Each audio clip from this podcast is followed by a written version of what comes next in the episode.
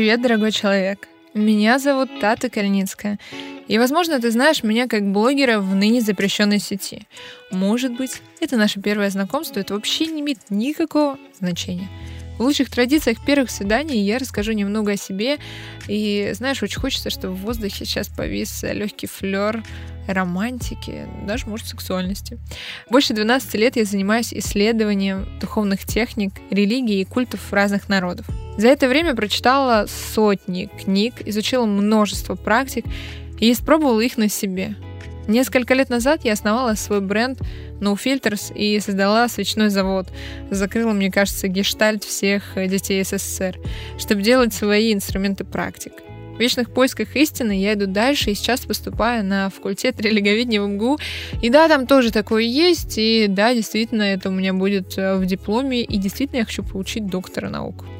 Но какой смысл в знаниях и в опыте, если им не делиться простым и понятным языком, без шара, динозавров с ящика, вот этого тихого голоса и теорий заговора? Для себя я поняла главное, что вся магия магии заключается в том, что ничего не дается просто так. Любовь не появляется из-за угла по щелчку пальцев, и расположение звезд на небе, хотя эти звезды могут многое подсказать. Ретроградный Меркурий ни в чем, он ни в чем не виноват. Ну и деньги, к сожалению, не сыпятся с воздуха по раскладу Таро, ну или потому, что так на роду написано. Но расклад и личная карта могут быть действительно хорошими помощниками, если знать, что, как, а главное, зачем. И так во всех сферах жизни. Главной действующей силой являешься только ты. Слушай мой подкаст без шара. Здесь мы будем говорить фактами о том, что привыкли чувствовать и во что искренне верим. Не жди звезд или лучшего случая. Ставь сердечко прямо сейчас. И погнали! Давно, когда дубы были низкими, ну или не так давно, но все же, в районе 14 лет у меня произошло большое травмирующее событие избиение. И я не хочу об этом говорить и не хочу вызывать этим жалость или поднимать какие-то не те эмоции. Мы не для этого здесь, собственно, собрались. Тогда я начала винить весь мир и прежде всего, конечно же, Бога. Ну, конечно же. Как так? Если ты такой хороший и все видишь, почему это произошло со мной? Почему именно мне так плохо? Чем я это заслужила? Вот этот самый дурацкий вопрос, как будто кто-то реально придет и даст тебе логический ответ. Ну, во-первых, поэтому ну, не бывает такого. В таком состоянии я пришла в церковь. Мне хотелось доказать, что мистики, веры, Бога, всего этого просто не существует. Так я начала исследовать символизмы, религии, мистические течения, а, ну, как говорится, от противного. И так надоказывалось, что уже 12 лет занимаюсь эзотерикой. А, ну, то есть мастер-доказатель, э, да, как бы если вам нужно что-то доказать, вы знаете точно, кого не нужно э, звать. Сейчас мне важно показать, что есть мистика, религия, астрология, и как это все живет в нашем ну, бытовом смысле, как работает и почему простым и понятным языком. Показать мистику такой, какой ее вижу я, благородный, красивый, даже сексуальный. Э, помните, как Маргарита из э, легендарного произведения Булгакова, но главное еще рабочий. В этом выпуске я расскажу вам о том, почему религия тесно связана с мистикой.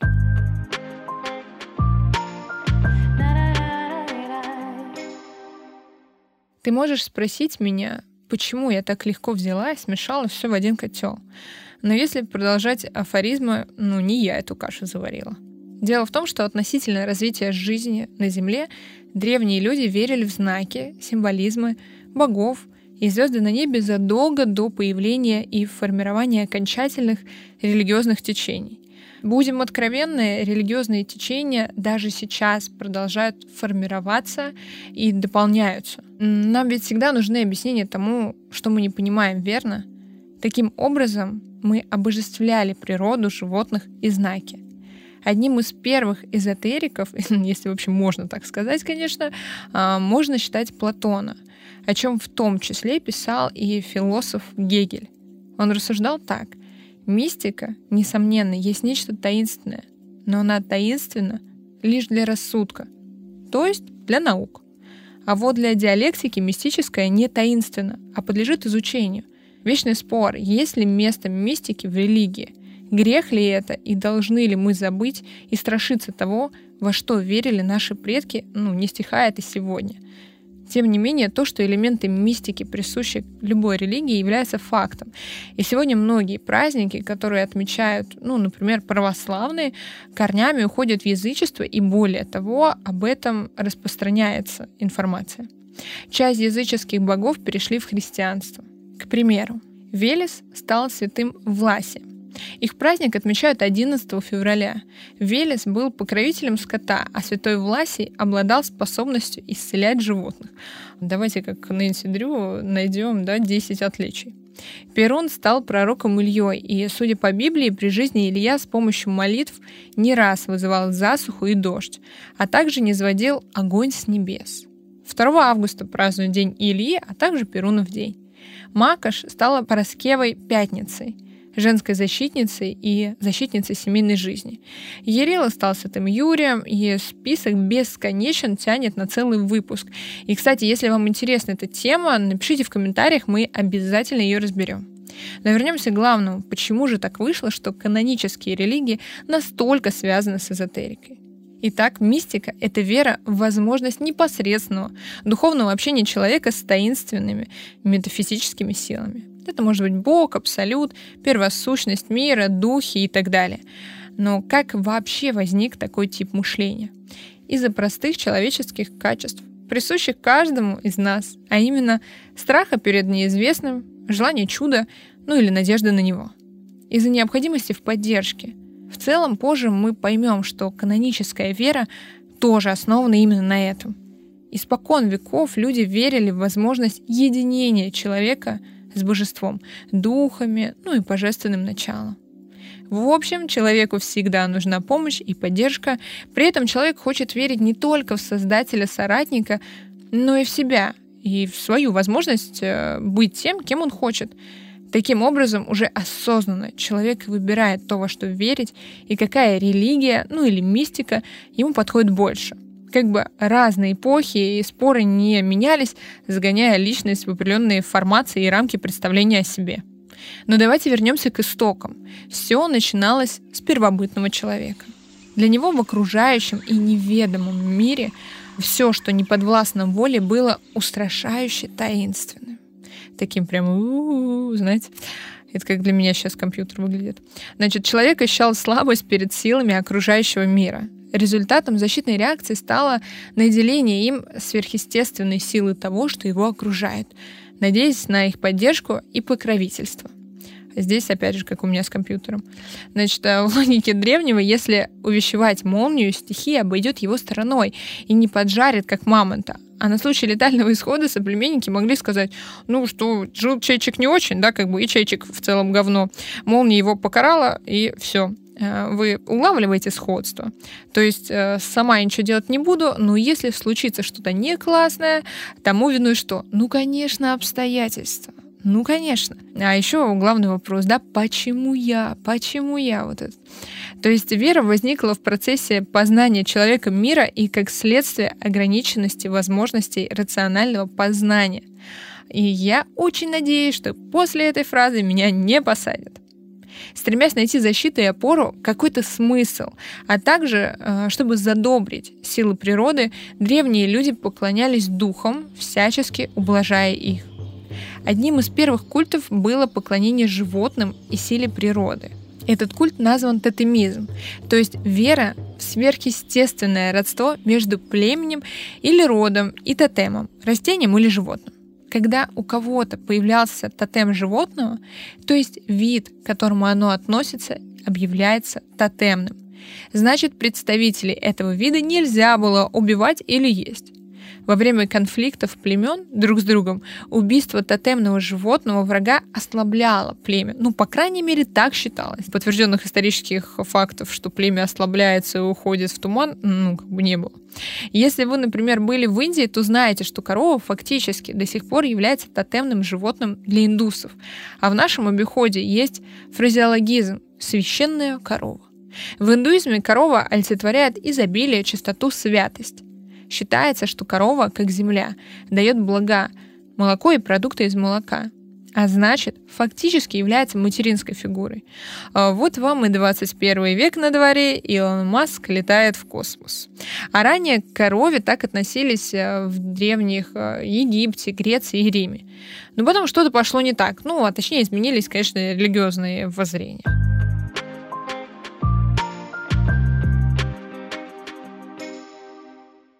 Позднее у человека появляется идея единого Бога. Ну и тогда ради своего спасения и благополучия человек наградил Бога всемогуществом, правом а, на суд над ним наказание и вознаграждение себя в этой потусторонней жизни. Но если немного отойти и подумать, в целом это тоже такое перекладывание ответственности, потому что я буду хорошим мальчиком или девочкой, а меня можно потом а, в какой-нибудь удачный вагон посадить с такими же хорошими мальчиками и девочками, и чтобы мы вот классненько после смерти потусовались, потому что что там будет, я не знаю, но, надеюсь, будет лучше. И, по сути, таким образом, человек обрекает себя на предопределенность и своего рода договор. Ну, типа, я следую твоим правилам, а позже ты помогаешь мне, да, такая система бартера без смс, сторис и регистрации.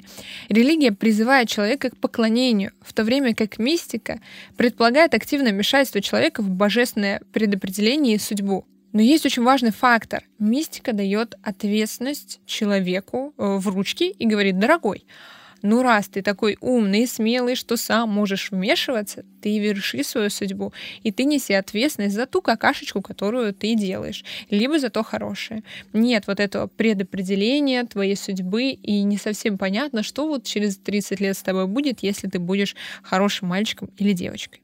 Все зависит от тебя, вот что важно. Религия и мистика схожи тем, что в основе своей имеют дело с сверхъестественными силами и верой в них что глобально помогает человеку справиться с трудностями. При этом мы часто не придаем значения этим схожестям. То есть христианин может, безусловно, верить в рай – то есть фактически в жизнь души после смерти. И это считается вполне себе таким нормальным явлением. Но вот когда мистическая форма существования после смерти, ну это станист, понятно, это там безбожники вообще, а ТикТок с этими интернетами виноват, и вот все вот зарубежные страны тоже в этом виноваты. Мировой заговор, ну это же понятно, да, как бы треугольник с глазом на них поглядел. И какие же тогда у них вообще различия бывают? Во-первых, мистика первична, как мы это уже узнали. Во-вторых, более распространена. Ведь в религии есть мистика, а в мистике религии нет. И в религии, и в мистике есть система ритуалов и табу. И самое главное, в религии верующий не может воздействовать на окружающий мир. Ну, то есть это подвластно только Богу. Отец, Сын, Святой Дух. Да? А магическое сознание опирается на веру в способность влиять на события. Человек творит своей судьбы, гордо говорим мы и ставим статус ВКонтакте. Хотя в оригинале, конечно, это римский консул и поэт Апи Клавдий еще не знал, что будет с его э, цитаткой. Э, значит, именно он да, составил сборник своих сентенций в стихах. Это 307 год до нашей эры. Он писал «Человек — кузнец своей судьбы». Был ли он в какой-то мере мистиком или философом? Но это риторический вопрос, а мы будем возвращаться к нашей теме. Одна из первых религий, буддизм, а, пронизана мистикой. Так буддизм никак не вписывается в рамки религии чистого рационализма, потому что в отличие от других религий, ну, как бы он не имеет всемогущего бога и опирается на необходимость достижения истины самим человеком без опоры на авторитеты. То есть буддизм предполагает, что достижение человеком просветления это в первую очередь результат большой, очень трудной внутренней работы, которую нельзя переложить на плечи церкви, ну или религиозной общины. И сейчас мы все вспомнили, да, вот эти мотивационные тренинги личности. А, можно было просто поизучать буддизм. И пускай долгое сидение в позе лотоса не решит проблемы движения по карьерной лестнице, но, скорее всего, поможет выработать усердие, трудолюбие и веру в то, что долгий и упорный труд может привести к определенным событиям, которые ты и не ждешь. Не то чтобы это конкретный пример, но ведь аллюзии никто не отменял. А если сказать в целом главное про буддизм, то многие думают, что буддизм — это религия, в которой ты сидишь в позе лотоса, и мир проходит, и ты такой на дзене в поисках нирваны. Но буддизм тоже достаточно жесткая религия, да, в которой вообще человек послан сюда, чтобы страдать. А какие-то вещи в его жизни прикольные, типа там свадьба, рождение детей, да, там победы какие-то, это вот просто передышки. И многие еще думают, что это такая расслабленная религия, где ты просто купаешься, кому-то приносишь цветочки, да, богам, да, зажигаешь благовоние, и вот твоя нирвана. Буддизм — это аскетичная религия, очень быстрая в какой-то степени, да, есть поклоны солнцу, вплоть до того, что человек там падает без сил, есть жесткие аскезы, когда они ничего не едят, то есть это тоже своего рода жесточайшее ограничение, и мало кто из людей может на самом деле это выдержать именно так, как а, написано в их а, книгах. Ну, то есть и в христианстве, конечно, мы тоже наблюдаем элементы мистики. Та же молитва — это обращение к сверхъестественным силам. Семь основных христианских обрядов называются таинствами, ну то есть с греческого мистериями. Это крещение, причастие, бракосочетание, священство, миропомазание, покаяние, исповедь, да, и соборование. Здесь важно отметить, что, например, тоже крещение, оно было во всех мистических течениях, да, вот это посвящение в какую-то религию или во что-то, везде. И во многих эзотерических, в том числе, течениях, оно всегда было через воду, как и в христианстве, потому что вода — это большая мать. То есть тебя отдают большой матери, и она тебя принимает. Таким образом, например, в древних племенах мальчики становились мужчинами, а девочки приходили в период, когда их можно было брать замуж. Поэтому крещение это тоже совсем не новая мистерия и совсем а, не первооткрыватели, как бы, да, христиане в этом смысле, но мне кажется, они, кстати, на это и не претендуют. А сколько вообще мистического написано в Библии? Так церковь не отрицает существование магии и мистики, но сводит их действия ну, к демоническим силам. В целом это абсолютно понятная позиция, ведь э, если ты не можешь чем-то управлять, что-то идет не по твоим правилам, можно это отрицать и придавать э, негативную коннотацию. Но здесь это не тема нашего разговора и рассуждений, потому что это какая-то политология и не связана с историей, да, фактами. К итогу возникновения религии и мистики имеет общие корни, общие цели и, главное, самое прикольное, общие задачи. Это закрыть определенные потребности человека, создать общую систему и помочь человеку в решении его вопросов наиболее простым путем. Ну, то есть легко и благостно, в изобилии потоки, как привыкли говорить в запрещенной сети.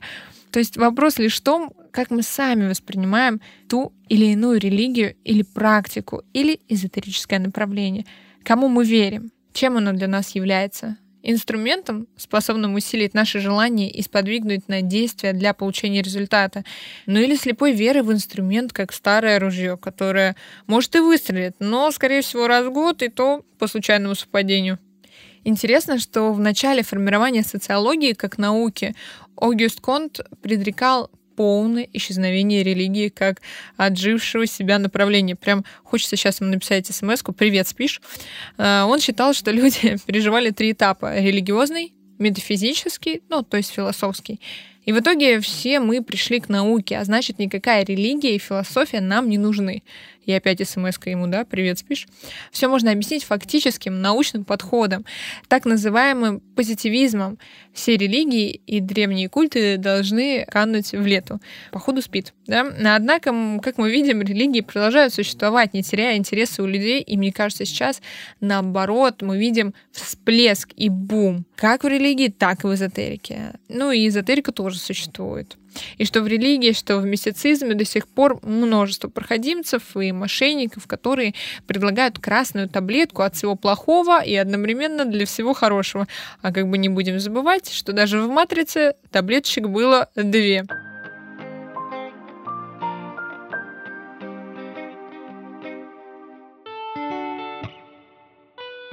Конечно, во все времена человек нуждается в вере, поддержке и надежде – а еще в способах развития, инструментах, практиках и других формах по улучшению качества жизни. Но об этом мы с вами поговорим в наших следующих выпусках подкаста «Без шара». Не забывай ставить а, звездочки, сердечки, все вот эти приятные моментики, комментарии, потому что ну, очень хочется попасть в топ. Не будем лицемерить, будем говорить с вами прямо и открыто. Обязательно подписывайся, потому что никто, кроме пуш-уведомлений, не подскажет тебе о новом выпуске, хотя это тоже, знаешь, такое. То есть я в целом подскажу, да, везде напомню. Это была Тата Кальницкая, и я рада, что мы провели с тобой это время. Помни, главной действующей силой являешься только ты. Пока.